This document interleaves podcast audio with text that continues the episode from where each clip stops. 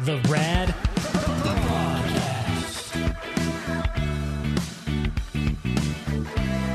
The Rad Prodcast. The Rad Prodcast. Welcome back to another episode of the Rad Prodcast. I'm producer Brandon. I'm producer Amanda. And you're listening to the Rad, Rad Prodcast. And we are back fresh from a week off. Thank you so much, Amanda, for holding down the fort, for Woo-woo. being the uh, the matron of the best of shows. That uh, was a huge load off of me, so I was able to enjoy Oahu in its fullest. it was so, lonely. I'm sure it was. I know it, it, it can get pretty lonely, but it looks like you had some fun. You did a Facebook Live I video. did, yeah. You know, it sucks because I know that the Wi-Fi sucks in this building in particular because there's so many different walls in between the actual Walls. Wi-Fi receiver. So if you're moving around a lot, it, the, the reception could be actually pretty janky. And I, Yeah. I've actually been watching porn in the other side of the building, and it's been buffering. And I'm like, what? This doesn't happen. Not in 2018. hell? You don't get buffering in this day and age, but apparently you do in this building because it's a black hole. There's just so many things going on, and uh, in between the Wi-Fi thing. So unfortunately, the the Facebook Live video didn't look as jank. smooth Yeah. as it should have. but thanks for also exposing my office and how dirty it is and how clustered I didn't open it it, is. all. I, I just was wa- opened the door. I was watching at that moment in time. I was thinking, she's not going to do it. She's not going to do it. She fucking did. Oh. Open up my fucking door, and there well, it I didn't want you to feel left out. There's nothing in there. It's literally a storage closet now. Well, and that's what I said. I said you don't really use your office. You use it as just storage because you never really leave the production Yeah, area. That's kind of your Everything I need is right in here. I, got, I got all my computers. Like it, it's it was a pain in the ass back when we first moved in here. I, I had this whole clusterfuck setup where I had everything basically networked, but I had the different jobs for different computers. right. when I could have just done all of the jobs on at least one or two computers in the same spot. And it took me about two or three years to realize, you know what, I, I'm tired of schlepping the laptop from one office to another Right. just to do the same job that I could do in the same spot. So, um, yeah, but that, I thought that was kind of cool. You did the whole, you know, behind the scenes Yeah, thing. Yeah, it was it was fun. It was. I, I wish it would have turned out a little better, but you know, say Livy. Maybe we'll we'll get uh, David Attenborough and the Discovery Channel to come out here and actually do like a true Planet Earth style slow motion. We did that uh, back in the early days of the membership website. Uh, me and mo- former producer Christy were trying to think of all these weird ways to create new videos for new promotions, and I remember one Christmas. Um, this is unrelated, but we we did. Um, uh, uh, we we actually were selling Christmas ornaments. Yes. Yes. And so to promote the Christmas ornaments, we put our uh, rad Christmas ornament on the tree in the lobby of the 98 Rock Studios back when we still had to live amongst the the swine. and uh, but we created like this whole animated video where we gave all the other ornaments voices. And they were t- all jealous of the rat ornament because they weren't the rat ornament. and so it was like the gingerbread man had his own voice, the rocking horse, and all the different ornaments. You know, Christy and I both did different voices. It was so stupid and hacky, um, but it reminded me of uh, where was I going with that? Oh, uh, Planet Earth style documentary thing that I did. I, I basically took a camera and I slowly moved it around the the, the studio area to kind of give that you know behind the scenes look at all the equipment and what it looks like inside the studio. Right. And I I did it to like this slow style African music. Boom, boom, boom, boom, boom, boom. So, uh, because I was trying to mimic Planet Earth, right, right, and this was right when it first came out because I, I think I was sitting in a um, a dentist office waiting for my then girlfriend to get some some shit moved removed from her teeth. She ate a lot of shit. I don't know. Oh, I- that's kind of. I think that's why I dumped her. She was a shit eater. Um, but I was waiting in the in the lobby. I, I was mesmerized by Planet Earth, and I thought, ah, that's it. I'll do a Planet Earth style documentary Oh, of the tour of the studio, and it it turned out pretty much as janky as probably your video did Yeah. because how how interesting do you make a building with some monitors and and you know the soundboards are kind of interesting to look at but once you look at it it's it's really there's nothing to it Right.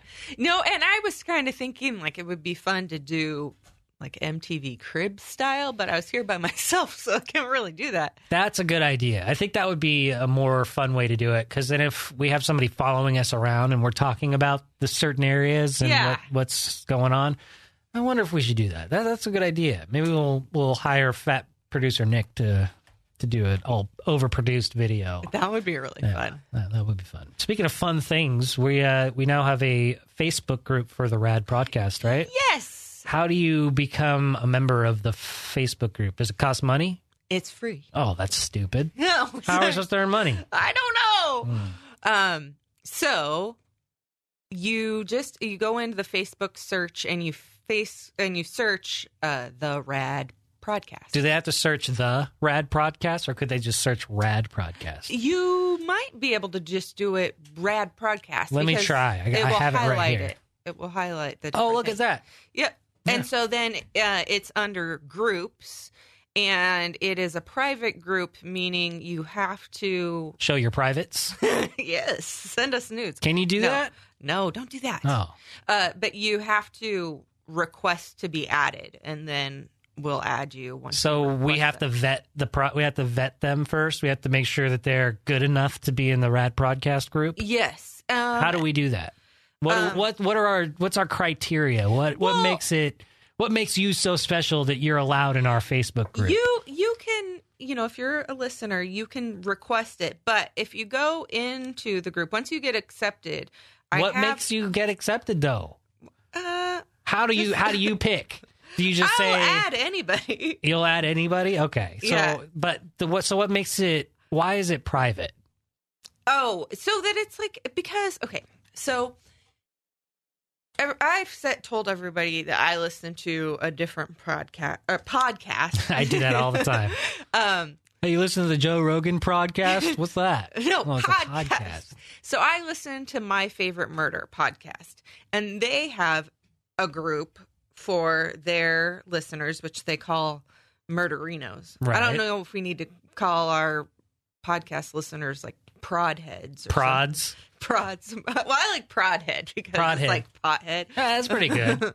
I don't know, but they Yeah. can make up their I'll- own I'll- name. I'll write that. Maybe we'll make that a survey. Yeah, yeah, Prodheads. um, yeah, or they and they can come up with any whatever. But so this com- You do the work. well, We'll just sit it is a community for them, Right. You know, and that's what the my favorite murder group is. So it's just a place where you can put, um, like shit that you're dealing with, or you can post fan art or whatever you want to post in there, and then everybody else can see it. But it's just the podcast people. So, Mm. like, if you have some deep secret that you don't want Uncle Joe to find out about on Facebook, you can go into this community group and it's like I mean I hate to use the word safe space, but it's like a safe space. That makes sense. So Yeah. it's it's kind of like this podcast, this podcast, where Mm-hmm. Yeah. it's a little bit more open, a little bit more of a safe space compared to the regular Rad Radio show. Right. So if you had something, you know, that's really bothering you, that's on your mind, and you don't want to share it with the world, but you feel comfortable enough sharing it with your peers, and also that's okay. I get that's why it's the closed thing. So it's Yeah. it's it's it almost hides your secrets in a way, Yeah. or hides your issues that you don't want to necessarily let Aunt Nana or Uncle Jimmy know. Yeah. and uh, we are in charge of maintaining the peace. Yeah. is that why we are like the administrators? Yeah, Okay. yes. And I did post on there some guidelines. So What are the guidelines? um that's what I was trying to pull pull up here. It should be on there as a pinned All post. right, I gotcha. Yeah. So when you join, when we accept you, when we say, hey, oh, look at this. On March 21st at 4.44 p.m., that was when you posted Oh these guidelines. shit, that's the, that number thing. and that, see, that's not on purpose. You can't necessarily, well, you can schedule it, but you didn't schedule I had this no post. idea. Yeah. Yeah. I don't even know at that time that I knew 444 was your one of your numbers. Yeah, so if you've listened to any prior, uh, any one of the prior podcasts episodes, you'd hear that 444 was one of the numbers that I've been seeing consistently, and so I've been googling numerology, and it's all a bunch of mumbo jumbo, but it's kind of interesting. But anyway, the post that she, uh, Amanda, posted here was at 444 and says, "Welcome to the Rad Prodcast Group." So we accept you, and this is the message that you'll see. Yeah. Please read these helpful guidelines before posting. Okay, we're about to do that. Admins approve submitted posts. Follow the guidelines to be sure your post gets approved. Be nice to each other. Bullying, name calling, racial or any other slurs, threats of any kind, etc., are not welcome here. No GoFundMe's or any other money raising sites as posts. Thank you for that. Yeah. Please do not solicit members to purchase your products or service you may be selling unless they're sexual services. this is a closed group. Please respect each other and by and the group by not sharing posts elsewhere, screenshots or copy and paste without permission. We reserve the right to remove any member content, posts, or comments that we believe violate these guidelines. That seems pretty easy.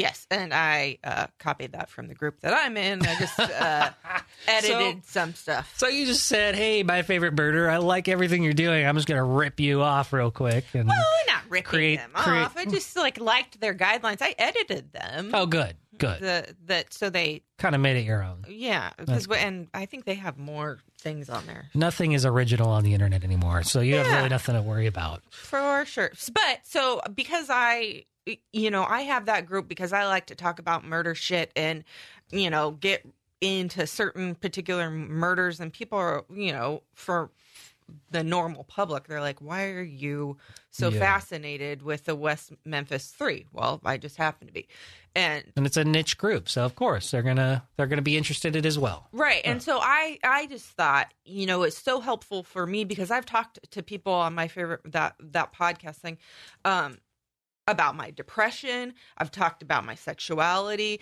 the other thing that happens is on the the other one is there's all these different subgroups you know like uh Derberinos, so it's like Derby murderinos. So like you're in roller derby, and you also are a Um, fan of murder. Okay, Yeah, so Wow. that that gets very specific. yeah. So Cool. there's all this different kind of shit that can that can go on, and I just felt like because you know we deal with stuff that we don't really talk about on the regular show, that this might be a good outlet for people if they want to talk about the mumbo and the jumbo and the sex stuff and the sexuality stuff. And maybe wouldn't feel comfortable posting that on our Facebook group because our our Facebook page, you know, it's not Mm. closed. Ev- Anybody can see that. You're pretty much an open target on the Facebook page Yeah. for the Rad Radio Show. yeah, and so the the the podcast group I felt would maybe I mean again, I hate to use the word but a safe space. I think it's cool too because we could also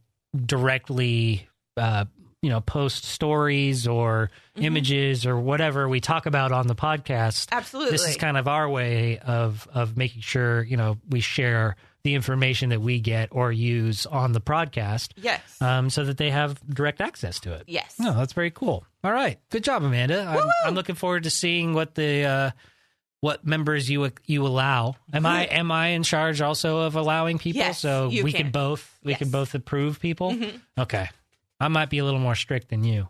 Oh, okay. You do. You're gonna just gonna let allow everybody. Well, I mean, I mean, I don't know what I mean. If it looks like a bot or something, Yeah, or that- if it looks like a fake profile, no. There's a few trolls Yeah. that frequent our social media. Yes. And I like to avoid those trolls just because th- there's a wastage of space. They Yes. they do nothing but just kind of bring everything down and it's just it's not conducive to the process of social media in my opinion. Right? No. because it's it's this is another reason why it's a closed group is we're in charge. Yeah. So if we deem you not worthy, you're out.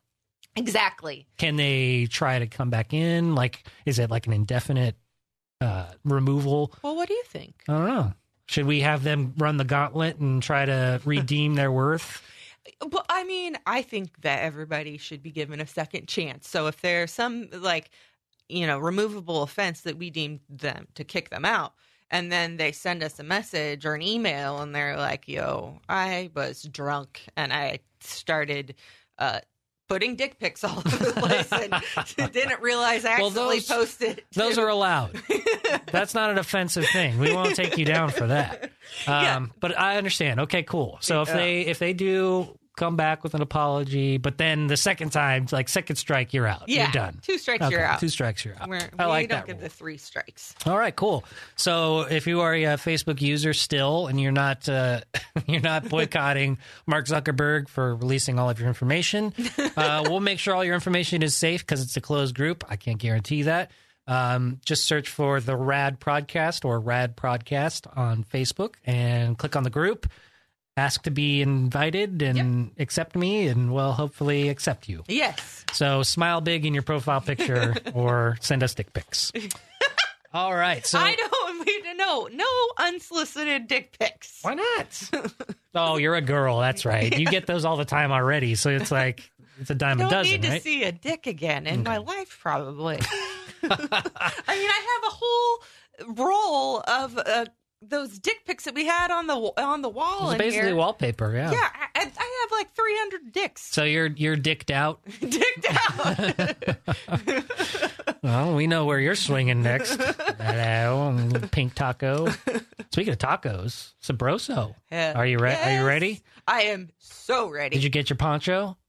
Uh, no. Because it's supposed to rain. It's supposed Oh, to rain it? this weekend. motherfucker, supposed and to it's on rain- your birthday. Yeah, yeah.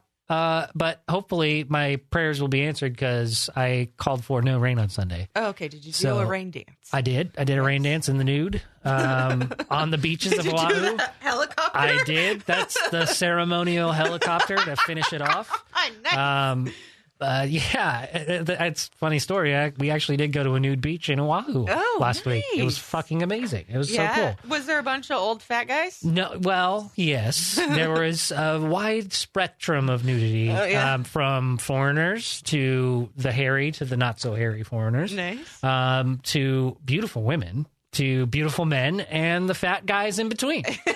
um, but it, I was surprised to see so many women out there because most more commonly you'll see men because they're Mm-hmm. more confident and you know dudes want to just swing their dick around like helicopters.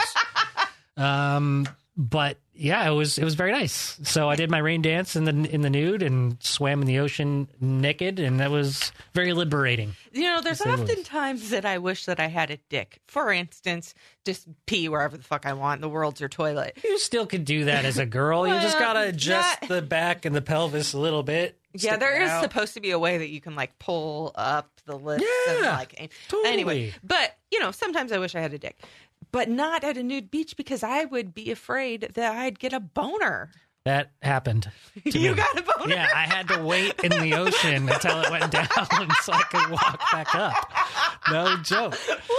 Uh, yeah, I it almost I almost made uh, Mrs. Brandon go back up to the beach towel and grab my shorts so I could just put it on and kind of stuff it to the side and walk walk up with a limp. But I actually joked about it because I actually struggled to get out because like it was kind of heavy.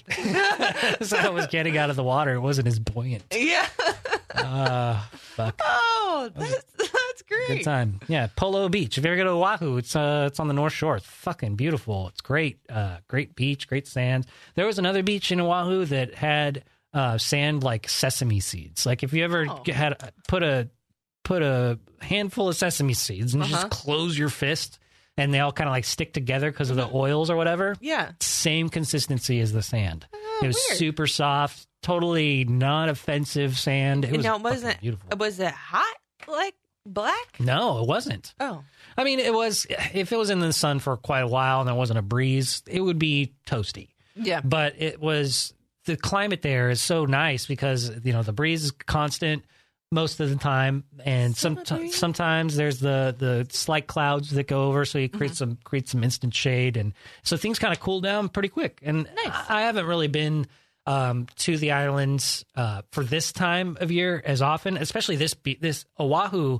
is a lot more beachy and there's a lot more places to go versus Kauai, which is the Garden Isle. And there's some beaches that are nice, but for the most part, they're kind of rough and, and tubble, and there's not a lot to do on the beach areas. So this was my first experience being on the beach every single day at a different beach in the water, and it was outstanding. So, but every beach was nice and not not not every beach had the same consistent sand, is what I'm trying to say. Oh, that's Um, interesting. Yeah, it was very interesting. Very, very, very interesting. Um, I'm glad you had a good time. yeah, it was a good time. I don't really know where I was going with that, but Sabroso Tacos Sunday.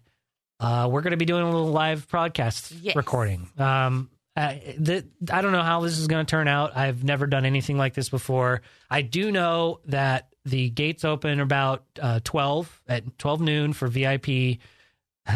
VI. uh, for the VIP people. And then at one o'clock, everybody else can go in, and it's tacos and beers, and it's 21 and over at that point. Uh, and then four o'clock is when everybody else can start showing up. So I was thinking between three and four Yeah. would be when we would record. I think that's a good Um, idea. Since both Amanda and I aren't really drinking right now. Nope. Um, I don't know how how far are you at now? Almost I two months. Three- 86 days. Oh, fuck, two and a half, two and a half months. Yeah, I'm almost Fucking three awesome. months. That's great. Good for you. Oh, it's been hard. Yeah, I bet it is. It's rough. Uh, I I'm not gonna lie. There have been a lot of ups and downs in my in my year. Um, fortunately, there were a lot more easier days than rough days. But when it's rough, it sucks. It, Yeah. it- it's really tough. But you just got to power through, and uh, hopefully, you feel better. I do feel better. Yeah. Uh, yeah. You look a lot. You look like glowing. You look. Oh, I, nice. I, you look like you're. You've got a lot more life to you. yeah, and I don't feel so. um y- You know that wet brain feeling. hmm I don't. I don't feel like that so much Drunk anymore. brain. Yeah, it sucks. Yeah. Um. So yeah, I do feel a lot better, but it makes it makes things like this festival where I would love to enjoy a fucking taco and a beer. It makes it, it difficult, and I, you know, um, for instance, Rob had his wedding celebration at this big beautiful house on the river. There's booze flowing and all that stuff, and it so much booze. yeah. And it does make it difficult for me to like lighten up. hmm Um, because I already, you know, I kind of have I'm shy around people that I don't know. Once I know you, I'm not shy. I'll tell you everything, what color my butthole is. You know, like I'll, I don't care. But around new people, I am very shy. Um, so in the past, I've used the alcohol as the lubricant, and so I don't have that anymore, Mhm. and it just it just makes it difficult. But Christina was so sweet; she went and got me the um that Fré or whatever the alcohol removed wine. Yeah. How, did that help curb the It cravings? did, yeah, it did. And I, I mean, I understand it's about uh, the equivalent of an O'Doul's. So people are like, "Oh, there's still alcohol in it." But yes, okay, whatever. But it did help. Mhm. You know, I didn't feel drunk ever. Um, and it just made me, it's like, you know, the other thing I ha- uh, tend to do if I'm at a bar is I'll just get a tonic water with no alcohol Mhm. or soda water with no alcohol and a lime in there. And it's just like I have a drink to hold, to sip on, to trick my brain. Right. It, it kind of gives you that illusion that you're tricking your brain. It's what is that Mhm. called? The mocktail. Yes. Yeah. Yeah. And I, I like and- that. Yeah. And I've gone um, to a couple of restaurants that have made me beautiful mocktails. In fact, I, I went to uh, Brad Broderick's and they Hmm. made me a mocktail. Uh, but so good, you know. Uh, but there is that just like want to jump out of your skin feeling still, you know, eh, because I, you could see everybody else they're starting to get loosey goosey and They're having fun and yeah, and then I already have that like resting bitch face face. So I I don't think I'm you know in the at, at Rob's party, you know, I was having a difficult time and I was trying to talk to people but then, you know, feel like I you know, I'm already anxious, so I just f- kind of felt bad, I guess. Yeah, I, I have a hard time just being conversational with it. Yeah. Uh, Like I, that's just something I've always, always had the problem with. Even Mm-hmm. when I was a kid, I just kind of just sat in the background and and the circle and just kind of observed. I was Yeah, I'm you're more an of observer. I'm much more of an introvert and uh, observer in public places, and that's Mm-hmm. so it's hard for me, especially when there's new people that I don't know. I, I'm Yeah. terrible with small talk. I hate small talk with a passion. Mhm. It's just you know I can only talk about so much before it turns into how about that weather, you know? right, right. It, I go so quickly to well, it's nice outside or it's rainy outside. yeah. That's just well, because you're uncomfortable. Totally, and I don't know how to. I don't know how to to escape that. Yeah. Unless you know, it was so easy when you had uh, a shot of Jameson and right. you're just, you're ready to go. Be social social butterfly. Yeah, and I'm the same exact way. Yeah. So it's been it's it's a learning process. I but I have found that it's okay to just kind of sit back and be the observer Right. You don't you don't have to be on point. You don't have to be the loud, obnoxious drunk that's like, "Hey, how you doing? Oh my god, it's been so long to meet." you." Blah, blah, blah. But yes, it is okay. But I I have noticed, and I don't know if maybe you've noticed this as well, that um because you're not your outgoing drunk self, and you're just kind of chilling and observing, it looks like to the outside people that you're not having a good time. So your Mm. friends that you are used to drinking with you and partying with you are like, "Oh, are you okay?" Mhm. Yeah, I'm okay. I mean, it's difficult, but yeah, I'm totally okay. I'm fine. So I've just noticed that when I've been out with my girlfriends that they're and and maybe it's just because they're girls yeah, you know, and they want to like extra check and make sure you're okay. And yes, Hmm. you're okay, but it it's still difficult. Yeah, I can see that, especially if you're out in those social settings where Mhm. it's normally like turning it up to 11 and just getting crazy. Yeah, and. I am very crazy when I get drunk. Right. So to see you totally opposite, like, Right. are you okay? And you actually are okay. yeah. it, it weirds people out. Yeah, it's like, well, this is like how I am when I'm not drunk. Right. you know, I'm Yeah. just chilling and I got my face on. It doesn't, I mean, I know I look like I'm pissed off, but I'm not. Yeah. I'm having a good time. Unfortunately, if you have good friends, they'll just like, oh yeah, okay, cool, and Yeah. then you know things just proceed. But um, Right. you know, there, I, I'm sure I have lost a few friends, quote unquote. You know, Right. I, I say that loosely because of what I'm about to say is if they don't want to hang out with me because I don't drink, then we're not friends. you Right, know? Like uh, we, we, absolutely. I know that a lot of relationships that I've developed, especially over the last ten years, have revolved around some sort of partying Mm-hmm. because that was just kind of the lifestyle that I led. Um, when I had free time, it would be, you know, having barbecues and drinking beers and having a good time. And that was just kind of the lifestyle. So Mm-hmm. Right. meeting people under those pretenses makes you have that image from uh, by uh, from makes your image of of yourself to those people um Those people. to those people they they um they see you as only that you know Right. Well, So- and because you have a, I don't know, like you're putting on this fake confidence, hmm they think you're a confident person. liquid which- courage Yeah, and I am not a, a confident or secure person. Mhm. So uh, uh, the drinking made me seem as though that's the way I am, but I am absolutely the opposite. I think you'll find as time goes on, the confidence comes a lot easier. Yeah. I, I feel like I've grown some unfound confidence that I'd never thought I'd had before. Mhm. I, I still have moments of insecurity. I think everybody does has Right. moments of insecurities, Right. and sometimes it's way worse than others. When, hmm like, I'm going to be totally honest, and I know we're going to get back to the Sabroso thing, um, but I, I I think that the universe is honestly testing me to the brink at this point in time Yeah. because it knows that I'm taking this year off. Um, the last day before I came back from Oahu, I find out that my grandpa has throat and neck cancer. Oh, grandpa. And and yeah, and I was like such a blow to my gut thinking what what did he do to deserve this? Mm-hmm. And then I'm thinking, well, fuck, I'm not like in his life as much as I'd like to be. I mm-hmm. feel like an awful grandson for not calling him more often, that mm-hmm. sort of thing. And then it makes me think, well, fuck, I want to drink now.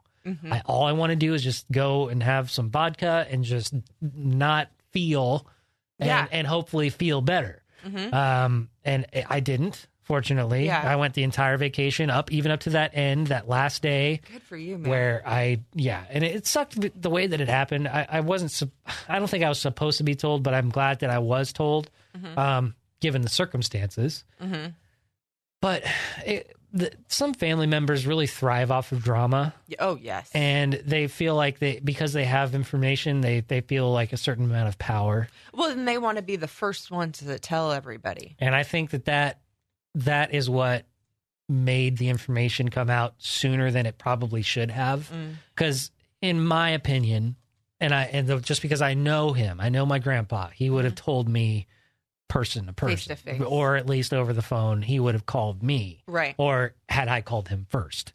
Not this way. Like I feel like he is going to be disappointed that I found out this way because it kind of ruined the last day of my vacation. Like because Oh, man, the- it was right in the morning. We were just getting ready to check out of our hotel, and all we were going to do was go out into the ocean for the rest of the day Mm-hmm. until we we had our flight that night.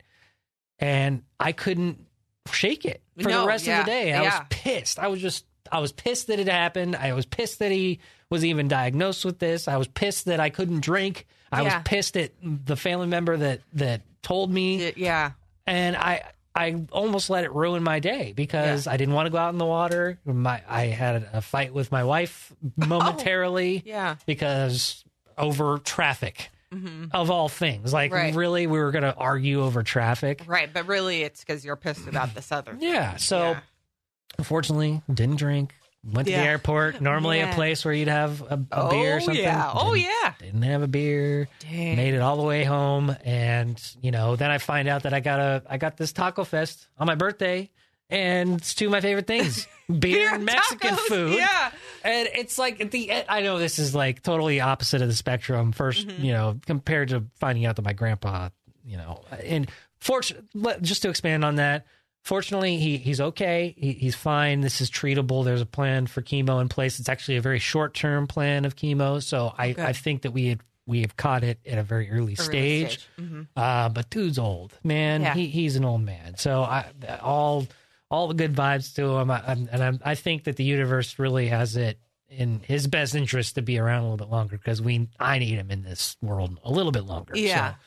so, um but on a less more on a less serious note the universe is testing me on my birthday of all days Yeah. i mean this is the party day You see, and that that's and yeah, yeah, that's that's rough, man. Especially I'm at a.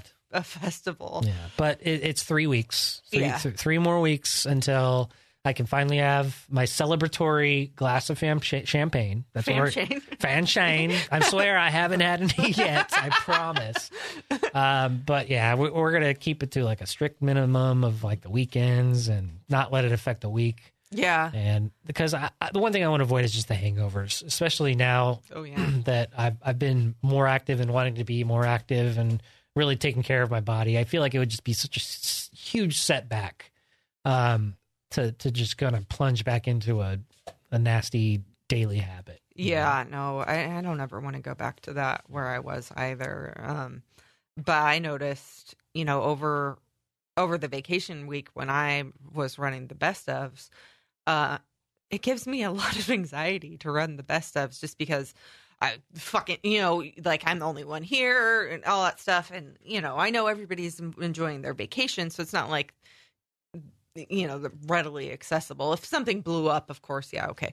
But it just gives me a lot of anxiety. And in the past, I've dealt with it by drinking. Mhm. You know, at the end of the night, it's like, oh, okay, I did that. Now I can have my wine or Yep. whatever. And you can't, I can't do that anymore. And I mean, it's good that I can't do that anymore. I'm not complaining, but it's just, I have to figure out. I know everybody has suggested meditating and all this other stuff. Um, I have to figure out a way to decompress. Yeah, it, it's uh, it's all about finding out what that is that helps you decompress and then sticking to it. Mm-hmm. Yeah. U- using the discipline to just kind of create the new routines because I think one thing that kind of consumes us as, as a people Mhm. is we just get stuck in a in a routine or a constant that's just tumultuous. It's not Mhm. doing anything. Pro, pro, it's not doing anything to progress us as an individual. Right. And if you just kind of keep doing the same thing over and over again, it's just going to result in the same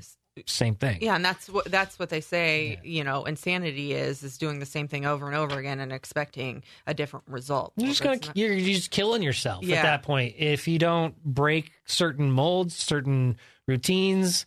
Um, you know, I, I think that it's easy to say, "Oh, you should meditate more." Well, yeah, try practicing that. Yeah. you know, actually sit down, sit still, turn your mind off for three minutes. Mm-hmm. Start there and see where you get. You know, I, I, I guarantee you, you're going to fail more often than not when you first start out trying to meditate Yeah. because there's so many distractions in the well, and you have to create the habit and all that stuff.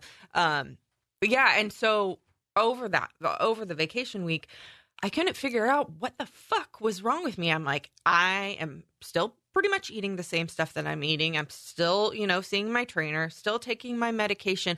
Why do I feel so I I felt like anxious and then depressed. I'm Mm. like, what the fuck is going on with me? And I was like, oh, is it Mercury retrograde? Like maybe that's having an effect on me or whatever the fuck it was.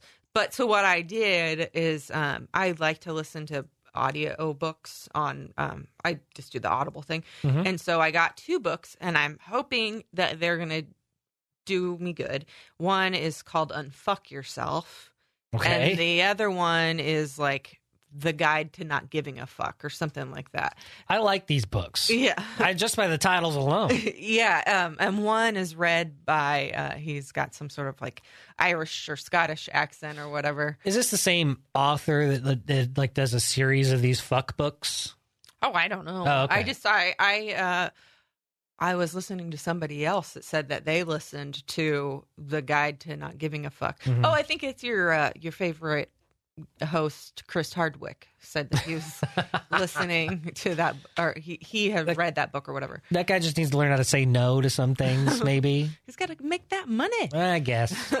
Um, so at any rate, uh, so I was like, oh well, maybe I should give it a try. I have an Audible credit. Let me use this credit. Um, so I have those books. I'm gonna try and listen to those because I you know, something I need to change something in my brain, Hmm. man. You know, because I'm just like trying all these different things Yeah. to help me to help me and so i just got i'm just going to continue to keep moving forward and trying to add like positivity you know because i'm such a i'm such an eeyore hmm and i and i don't want to be I could be that way too. A lot of the times, Mhm. it's easy. It's easy just to get into that funk because it's easier to be in the funk than it is to face it and do something about it. yeah It's a lot easier to do that. yeah and like and this week i was you know this last week i wasn't as productive as i like to be at home and not being productive makes me feel guilty which makes me feel depressed. And this just like piles on eh, on top of each other. And it's like well if you just get up and do one fucking thing you'd start to feel better you know? And i in my head i know all of this but i have a tendency to just sit in that like shitty feeling i guess Yeah. because i'm used to that shitty feeling so Oh, yep. You come- know? comes back to the breaking the habit Mhm. and you know getting the new routines and yeah, that Yeah. that all all uh you know balls up into one big helpful. And reading, reading is is another really great thing to do. Mhm. Even if it's just even if it's uh, not just self help books, but reading in general really does help kind of ease the tension and ease the brain. And I, I that's at least what I've found helps me when I'm in those crazy up and Oh, downs. okay. Um, just reading, yeah. even if it's even, not the news. You can't you can't read the news and No, relax. fuck the news. but like even just a magazine or something. yeah, or an interview with. Uh, well, you can't really read any interviews without them being political these days. right. Um, but you know, just just stuff to kind of just ease your mind and relax, that kind of stuff. Yeah. Um, Well, we're gonna have fun at Sabroso. totally. No, I, we're not. I'm actually. This makes me think that we're actually bummed out that we're going to Sabroso. No, the Offspring's going to be amazing. Pennywise, the Vandals, uh, Me First, and the Gimme Gimmes. Yes. Uh, I don't think the Vandals are going to be there, are they? I think Yeah. so. And then Unwritten Law, which is one of my favorite all time bands of my childhood. And this is going to be the first time, nope, second time I've seen them. First time I saw them was at the Boardwalk. oh yeah, the boardwalk. I used to live right by there. Oh, that man, that venue is amazing. It's changed now. It's uh Different ownership, Yeah. better ownership. the pe- uh, same people that own Ace of Spades own the boardwalk now. So they have better access to more shows, which is great. right. Um, but I, I kind of stopped going to the boardwalk. Yeah, me too. And I used to live within walking distance of it. And Yeah. I I think the last show I went to go see there was uh the Voodoo Glow Skulls. Nice. Yeah. Um They always had really great shows come through there for a long time, and then it's kind of just stopped. It was it was more just local stuff and kind of C list bands that Mm-hmm. the biggest come show through. I saw there I think was uh Alien Ant Farm. That was a good show. I was there. You were there? I was there working the Nighty Rock tent. Yeah, Crazy. yeah. And uh, I played poker with the guys from Powerman Five Thousand um, at the boardwalk. Oh, I remember you did that story when we played that liars game or whatever that True Confessions. Yeah, yeah, yeah. yeah, yeah. I did. I did play with Spider, Rob Zombie's little brother, who was the lead singer of Powerman Five Thousand. Who was also they also had the uh, guitar player from Alien Ant Farm uh, in that band. Like Sweet. when they were touring as Powerman Five Thousand. yeah That was a little circle back there. crossover. Uh, Mudvayne was one of the biggest bands I've seen there. That was insane. Like there was people out in the parking lot. It was such a big show that couldn't fit fit everybody inside. It was Mm-hmm. fucking amazing. Um, man, I missed that venue, but Yeah, I wonder what it looks like now that it's it's, it's been the same. It, it I- I don't hasn't think- been remodeled. Yeah, I don't think they've really remodeled it. Um, but I, I honestly haven't been in years. Neither have I. Um, but it's definitely a good party spot. Yeah. I had a lot of good times there.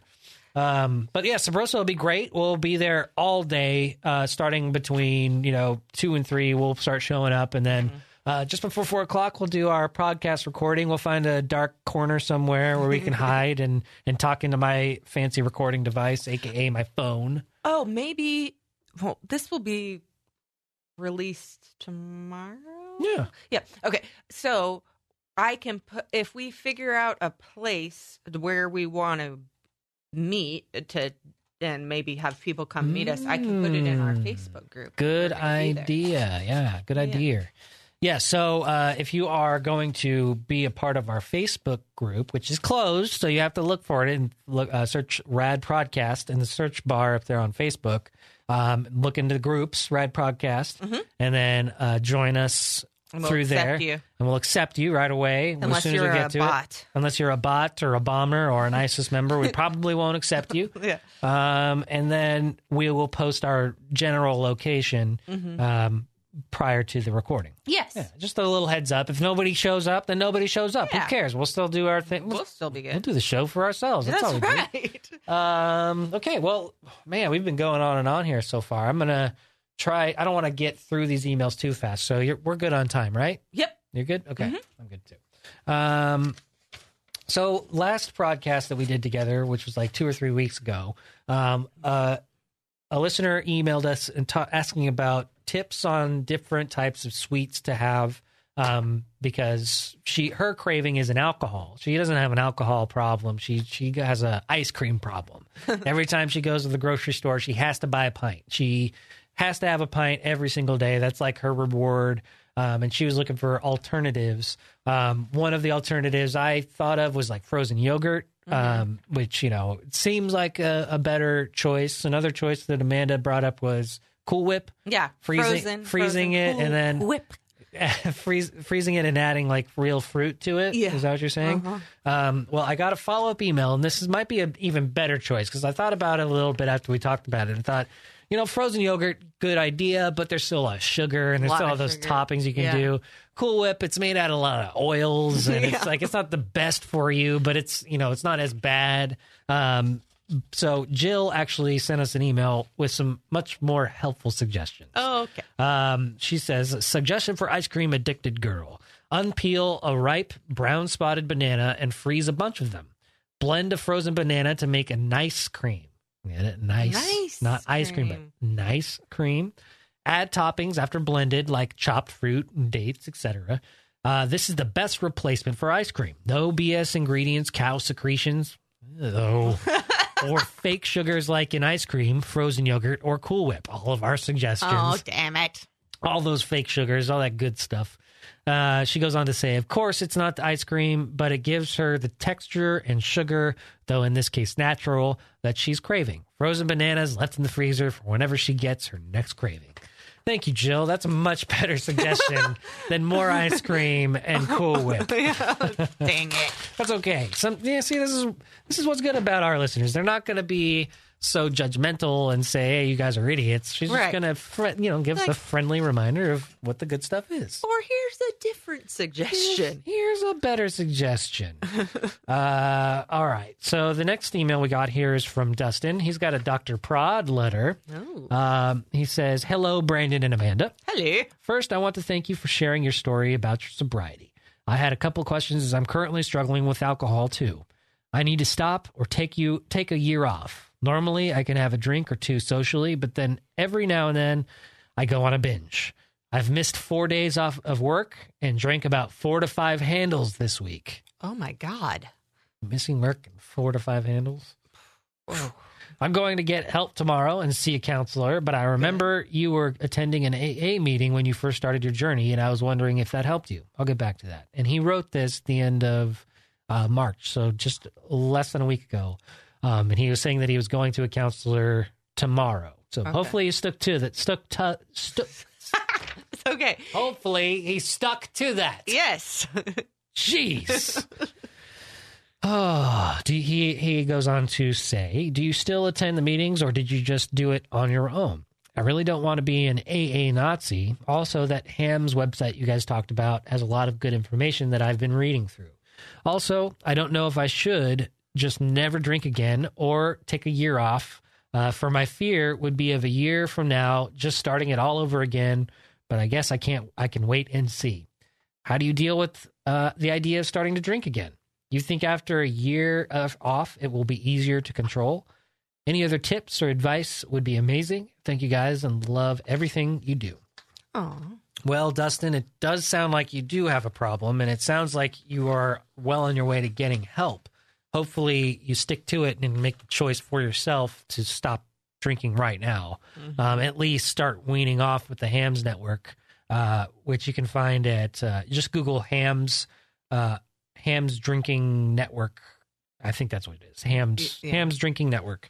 Um, right. just Google that, and then you can find out how to kind of properly wean off uh, alcohol in a healthy way because you don't want to just stop drinking, especially if you're going four to five handles a week.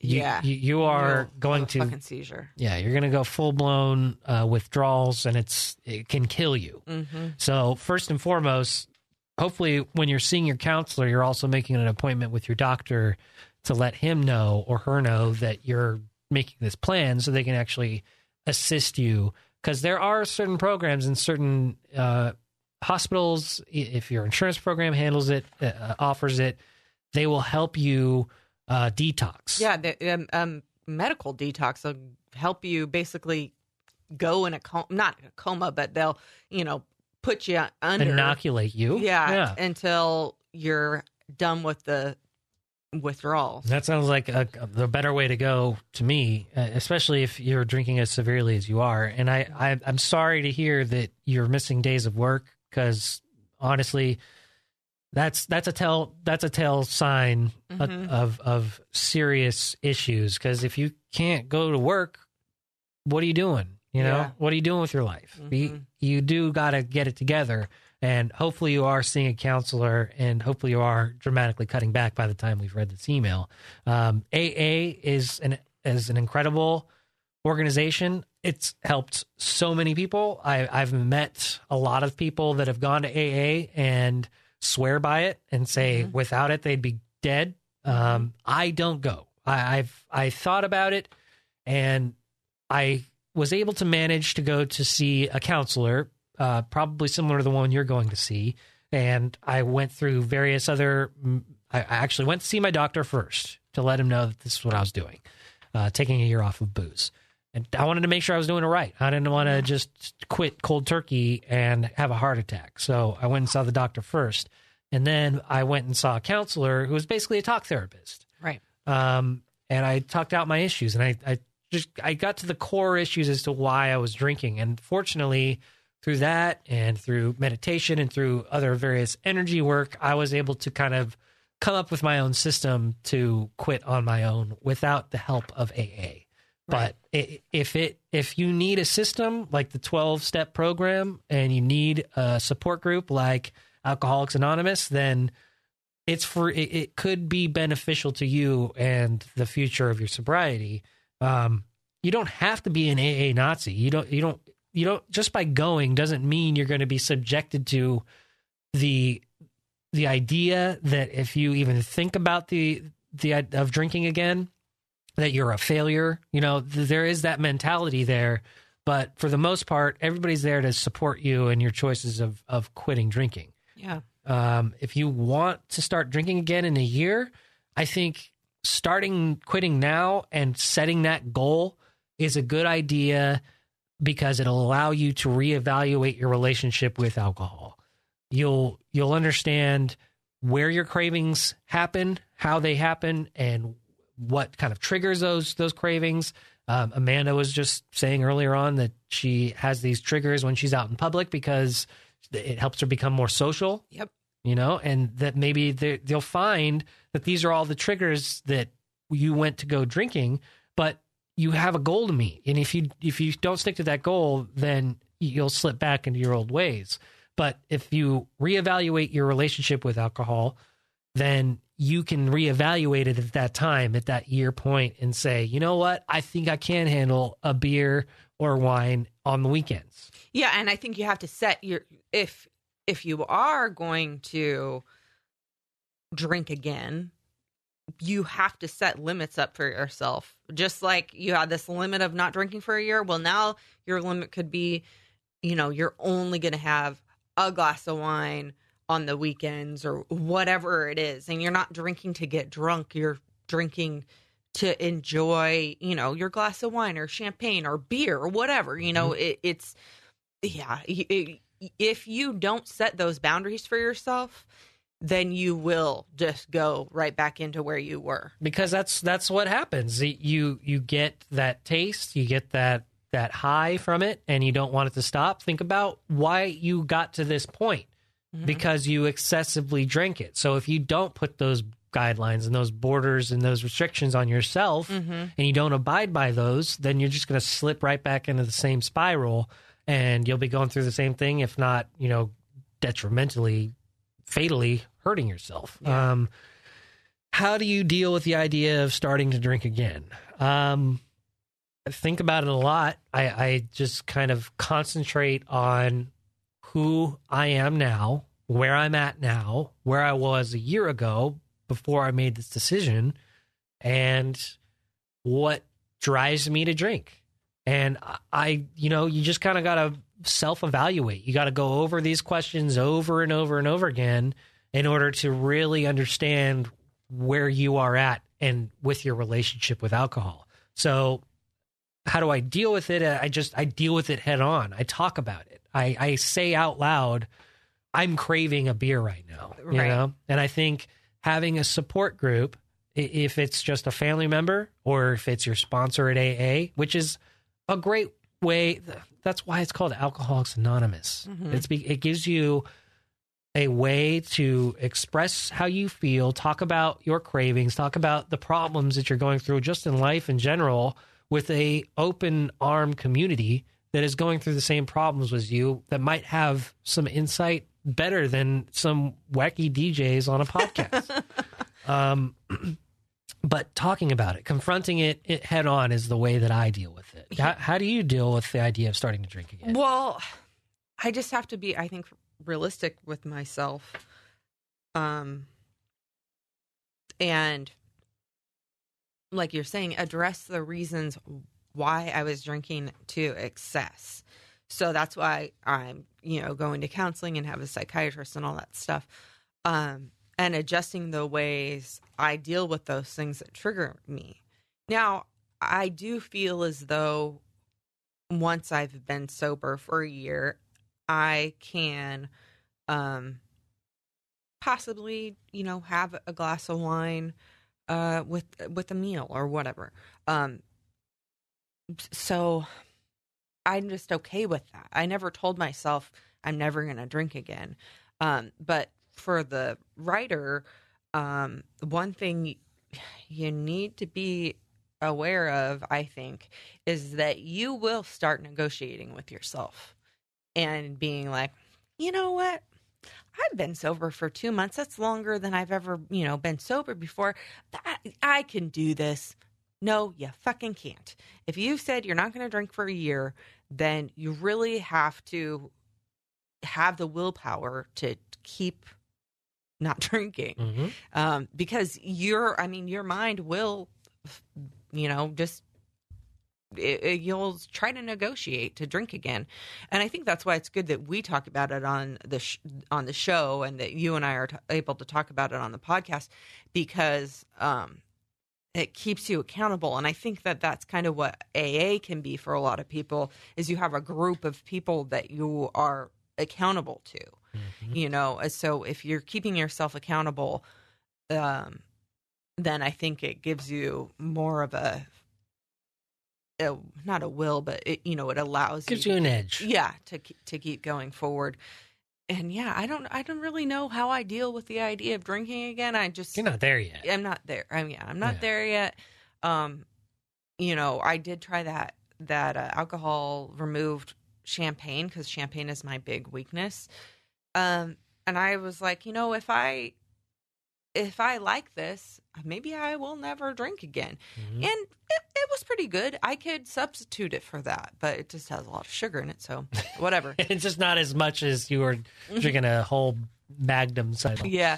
So you know, it, for me, it's just the the enjoyment. You know, it's like an uh, an extra to my to my meal, Yeah. or Social. it's a social thing. yeah. And I do like the the drink on vacation. Oh yeah. You know, Oh, that's yeah. You're on vacation. yeah, and it's you know I do want to I do want to do that, but you know obviously I don't vacation all the time, and um, you know I kind of have changed my outlook on social you know gatherings Mhm. or, or whatever. So you know we'll see how it goes. Yeah, he, he he finally asked at the end again. Uh, you think after a year off, it will be easier to control? I think that ultimately comes down to the individual. Mhm. I think it will be easier for me to look at it, look at the drink, and and think it through more now because I know what's at stake, and I I you know have a clearer vision of consequences now Mhm. than I ever have before. Mhm. Um, so I honestly think it comes down to whoever that individual is, and if if you are a person who would look at a, a, a bottle of beer at the end of a year off of, of drinking and think, well, I could also do eleven more of those. I mean, they're they're right there in the fridge. Then you probably aren't ready yet. Yeah. And and my thing is is I'm doing the year to prove to myself that I can. So if I know that I can do a year with no booze whatsoever, that means I know I can set the boundary for myself to only have two or whatever when I whenever I decide to drink again. That's exactly where I'm at. You know um, that I I needed to prove to myself that I could do this, and mm-hmm. now I feel I feel the the fact that I can do it, and I'm about to do it in less than three weeks. Mm-hmm. That I will I will have earned the right to exercise my responsibility towards mm-hmm. it. You know, and, and that's exactly where I'm at now. Um, hopefully, Dustin, you do get the help you need. Um, feel free to, to email us back if you have any further questions. Just check in with us. I'd love to to hear about your progress. Even if you just need somebody to talk to, um, you can join our Facebook group, the Rad Prodcast, just through Facebook. Yep. Um, if you want to reach out, there might be even some people that will be joining there that'll be able to give you some words of advice as well. I know our audience has been helpful to me. I still have a stack of about two inches of paper of emails from the day that I announced that I was going to be quitting drinking for a year. Mhm. Um, the amount of support was uh, outstanding. It was overwhelming, and Yeah. I, I still I still flip through those emails occasionally just to see, you know, just just to, to remind myself that this is why I'm holding myself accountable, Mm-hmm. and this is why I'm doing it because it, there's so much love out there for us to, to to share, and I think that there's love for you, Dustin. Then then I think that we could share for you too. Just join our Facebook group, email us. We'll be happy to talk to you through it. The next email comes from uh, comes from Tyler. He says, "Hey guys, Hey. love the show. Been listening to the Rad Show since I can remember. Probably around six or seven years old. I'm 23 now. I've listened to every episode of the podcast, and uh, I've been wanting to write y'all for a while now, and I finally have had the time. So here goes. I lost my dad at five years old. I, lo- I have lost two friends, one of them being one of my very best friends in the past two years. I had never really thought about death or really thought about. Sorry, he wrote, I have never really thought about death or really thought about death, like right after Oh, each other. uh-huh. Threw me off. Sorry. Or even uh, been afraid of death up until my best friend died about a year ago. Ever since then, feels like death is following me and is so goddamn close to me. It scares the shit out of me. And I don't really know how to deal with it other than acting like nothing is wrong and that everything is okay. I guess what I'm asking is uh, for some advice on how to better deal, uh, how to feel better about it, or how to feel like the Reaper is following me and holding my life in its grip. Any and all advice is welcome and appreciated. Thanks in advance and keep on doing what y'all are doing. Tyler. Um, so my biological mom also passed away when I was five, and then my biological father passed away when I was twenty-five. Um, and so death has always scared the fucking shit out of me, uh, and more so after I had a child because I don't want to. I don't want my son to have to deal with what I had to deal with. Mourning you. yeah, yeah. So I've really had a hard time uh, struggling with it recently, and I I think um, you may be having some PTSD around you know your your father's death probably, and then now your your uh, your best friend's death. It's all interconnected. It's probably bringing up feelings for you that you've had since you were a child. Um, and I am currently undergoing a E EMDR therapy. It's eye movement reprocessing or something. It, it, whatever. It, it's EMDR. Google it. Yeah, Google it. um, if you go on to psychology.com, psychologytoday.com, you can put in, I want an EM, you know, you can search for EMDR therapist in your area. Hmm. Um, and I think that that is something that you may want to look into because it helps you process through the traumatic events in your life that um, may be hindering you. And, you know, it, I just barely started with it. I've only had one session. Um, but it was helpful after that one session, even. I felt like there was kind of a, I had a better understanding of why I dealt with things the way I did when I was a kid. And then also realizing, oh, this is how I felt when I was a kid. And it's okay because I was a fucking kid, you know? Mhm. and then just seeing how that has uh, correlated with other relationships in my life. So I totally get the the feeling of being scared to death about dying. I I I mean, to be quite honest with you, uh, when it was a year ago, I stupidly thought that, oh, you know what?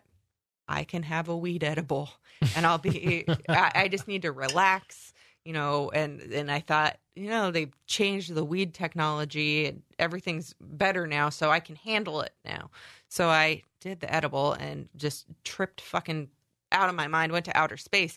And the thing that I was freaking the fuck out about is time continuum and all that thing, all that stuff. Um, and just the the never ending process of life. Mhm. Uh, and it, it fucked me up. It fucked me up still to this day. I still, when I start to have a panic attack, it's because of that, uh, that weed trip that I had, uh, because it's just absolutely scary.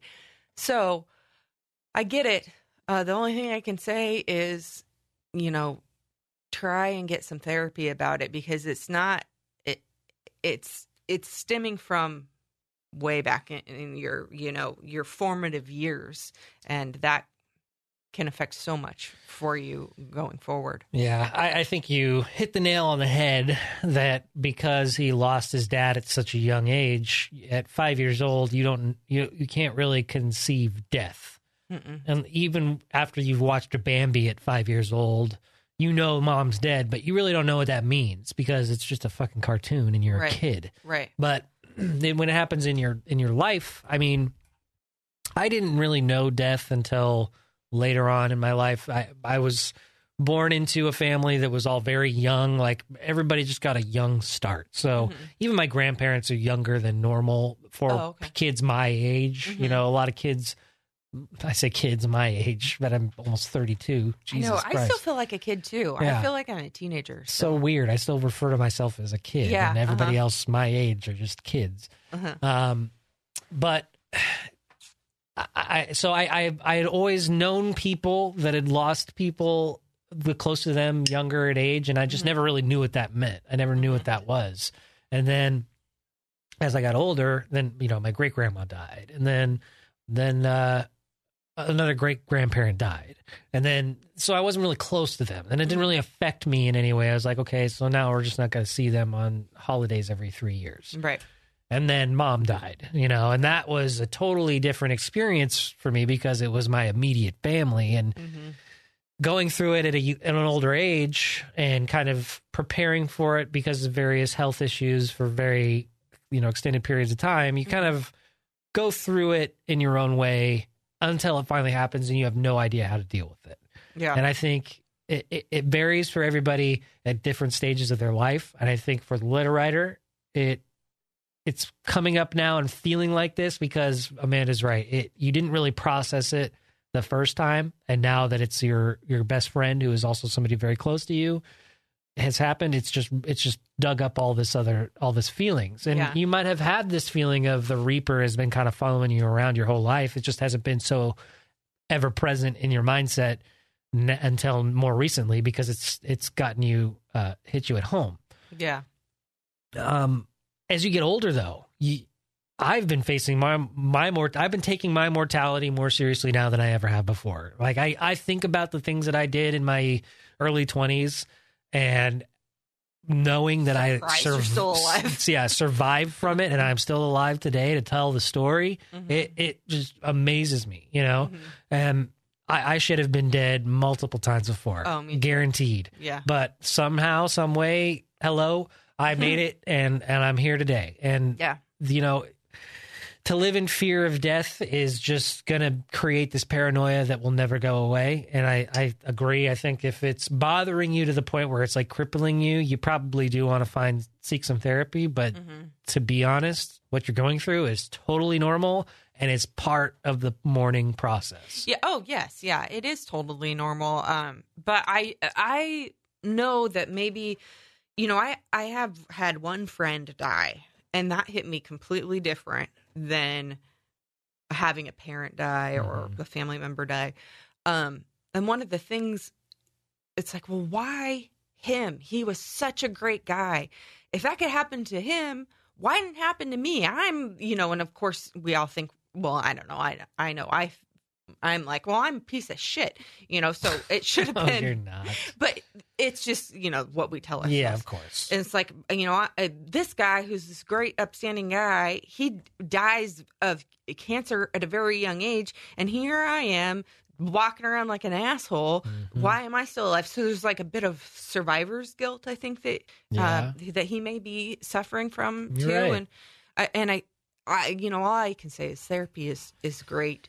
It's you know Just not for everybody, but just to talk just to somebody just right? to talk to somebody. It, Yeah. it doesn't have to be fancy EMDR therapy. No. just just to talk to somebody about it too, and hopefully us talking to you through the through the podcast, Tyler, we're we're being some sort of help to you. But you know, th- there's you're not alone. I think a Mhm. lot of people feel this way, Yes. and I, I think Amanda, you're also right that because it's a close friend, it's different than a parent because it's like okay, a parent's older, family you member, expect you, that you expect eventually your parents are going to die. they're going to go before you Yeah. eventually. You Yeah. know, unfortunately, sooner than others, some sooner than others Right. but you know when it is a friend it's like that peer that's just driving down the road gets in a car accident and just dies because they didn't make it hmm you're like you do th- think those things like Mhm. well that could have been me that that should have been me why did they take them so soon Yeah. this was my best friend Well, what's Right. the deal um but don't don't fear death know that death is coming Yeah. and it sounds as as, as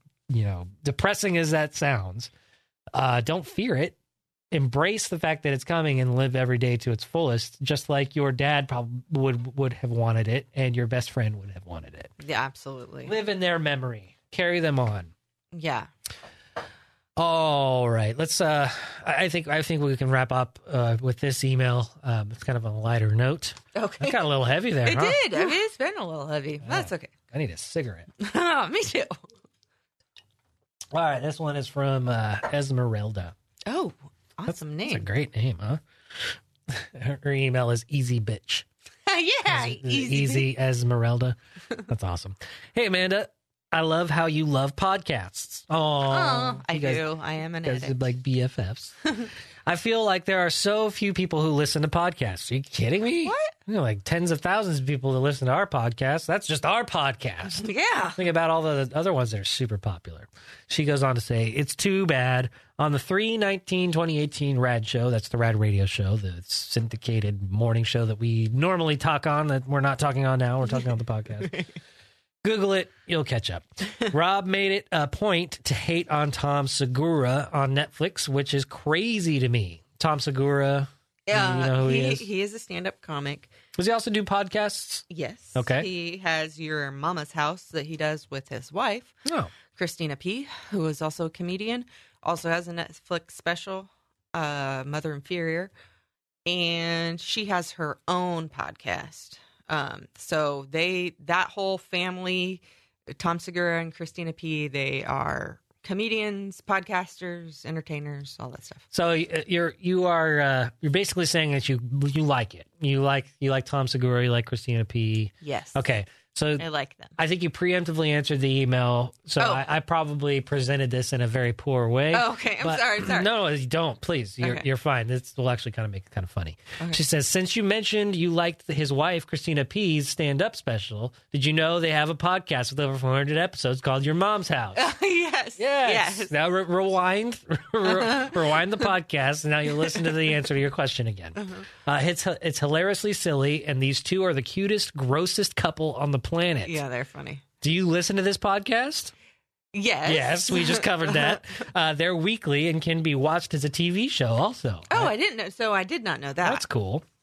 Uh, Esmeralda says, My mind is blown. Rob doesn't like him or them.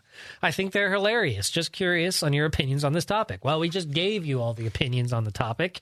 yeah. Thank you. Love you, babe. She said. Oh, babe. Uh, yeah, I do. I do really like uh, Christina P.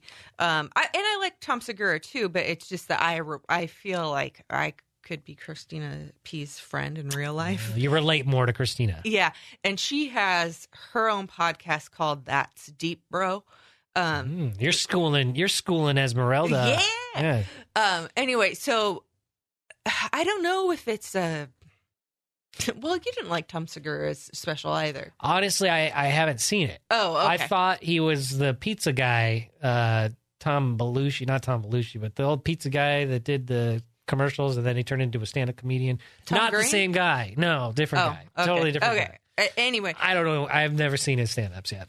yeah. Well, and I haven't watched Tom Segura's special, but I am familiar with his comedy. Hmm. Um, and he's been around for a really long time. Also, the other thing is he's well respected in the comedy com- community.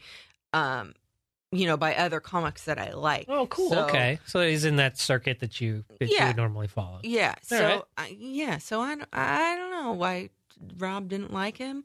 Uh, I, I He said the comedy was too simple. yeah.